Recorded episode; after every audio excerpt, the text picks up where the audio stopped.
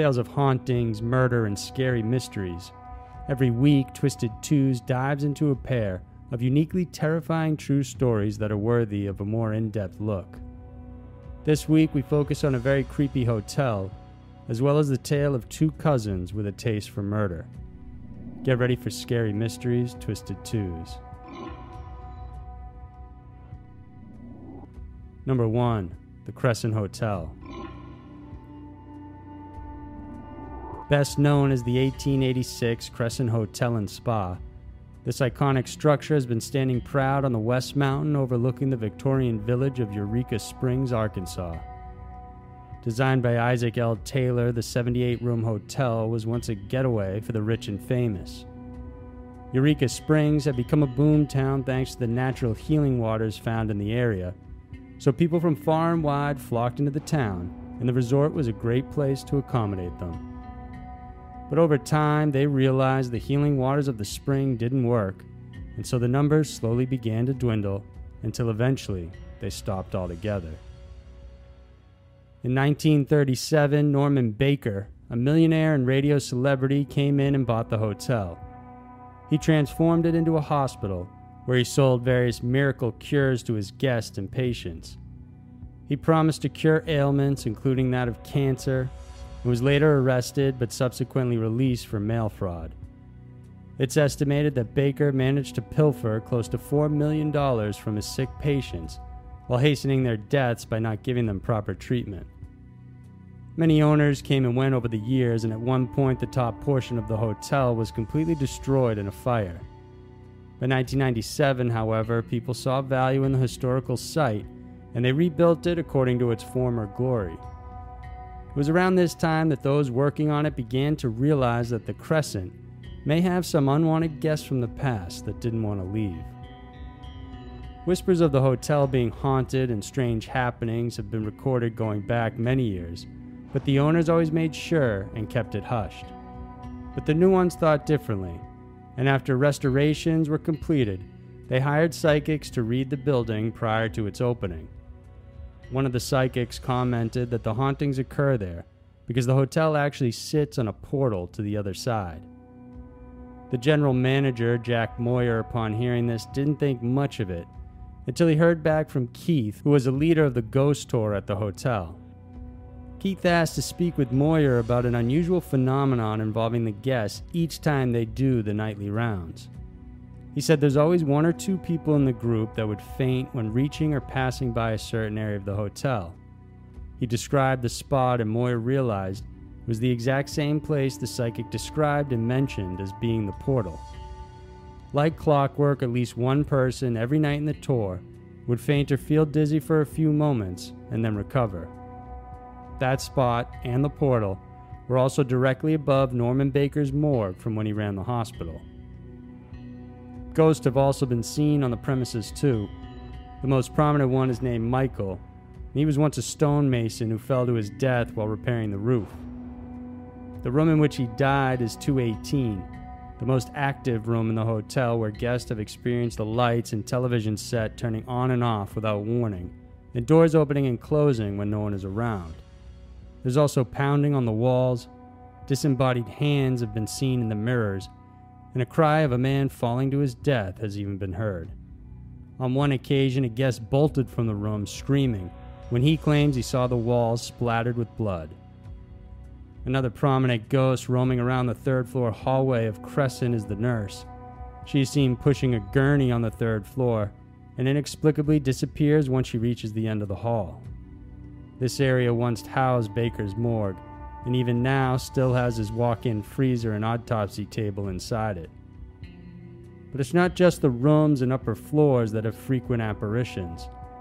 In the dining area, hotel staff were baffled to find all of the presents under the tree during Christmas were moved to one side of the room, while the chairs were placed in a circular position facing the tree.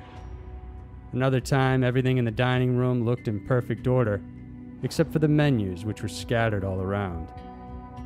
The Crescent Hotel today attracts not just vacationers, but also ghost hunters hoping to see one or two of its more long term residents. Regardless of whether they're real or not, the hotel is finally once again a popular place to visit. Number 2. The Hillside Strangler. Kenneth Bianchi and Angelo Buono. Family members are united by blood, but in the case of Kenneth and Angelo, they were united by a strong passion for rape and murder. Known as the Hillside Strangler because they would dump their victims' bodies on the hillsides of California, the police knew there were two possible suspects, but withdrew the information from the media, hoping it could be used later on in their investigation. One part of the duo was Kenneth Bianchi. Since he was little, he had always been a troubled child who was described by his adopted mother as a compulsive liar and lazy. After finishing high school, he got married to his sweetheart at 17, but left after just 18 months. By 1977, he ended up moving to Los Angeles to live with his cousin, Angelo Buono. To Give you a little history on Angelo. He was the son of Italian immigrants who at a young age exhibited a perverse preoccupation with sex, and by the time he was a teen, he told his classmates he had raped several girls. He was a petty thief who later married and impregnated his first wife, only to leave her just one week later. He married his second wife, had five children, but she left him because he was physically and sexually abusive. It's also believed that during this time he raped his two year old daughter. For the third time, he married, had two children, but his wife also left, citing physical abuse and also claiming that he raped their children. After Kenneth moved in with Angelo, the two started their perverse killings. The first time they murdered together was in October of 1977. The body of 19 year old Yolanda Washington, a prostitute, was found naked in the Ventura Hills. Her body had been cleaned, but faint marks on her neck and signs of rape were clearly present. The following month, on November 1st, a second body was found dumped in a quiet Los Angeles neighborhood. The 15 year old girl was found naked, raped, and with ligature marks on her neck and hands. She was also a prostitute, and after her, a third body was found just five days later. The 21 year old was identified as a dancer and prostitute who was last seen leaving a restaurant where she worked the previous night. During that same month, two men dressed as police officers stopped a woman named Catherine Lorre. They searched through her possessions and identification when they found a picture of a young girl sitting on actor Peter Lorre's lap.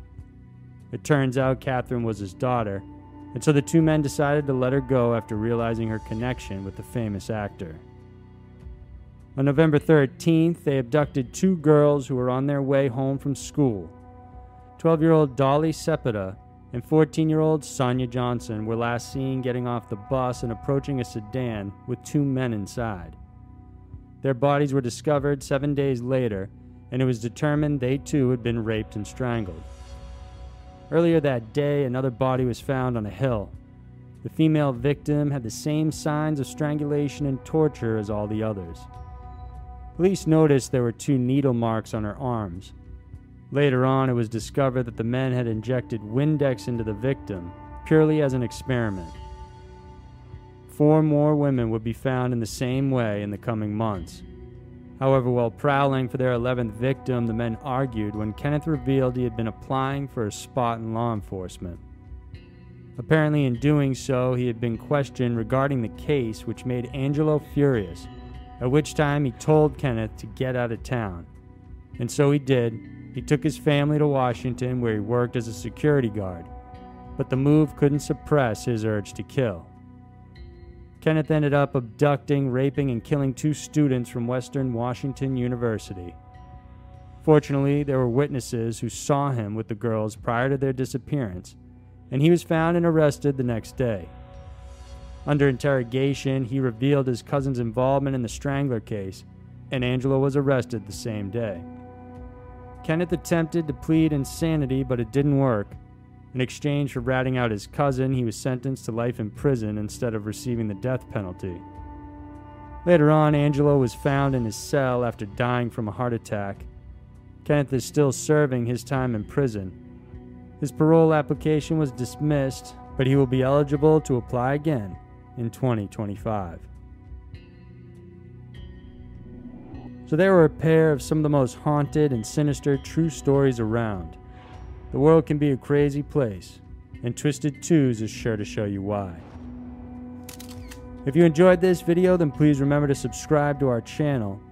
We have many new scary mysteries coming out every single week that we're sure you'll enjoy. Thanks for watching, and I'll see you next week.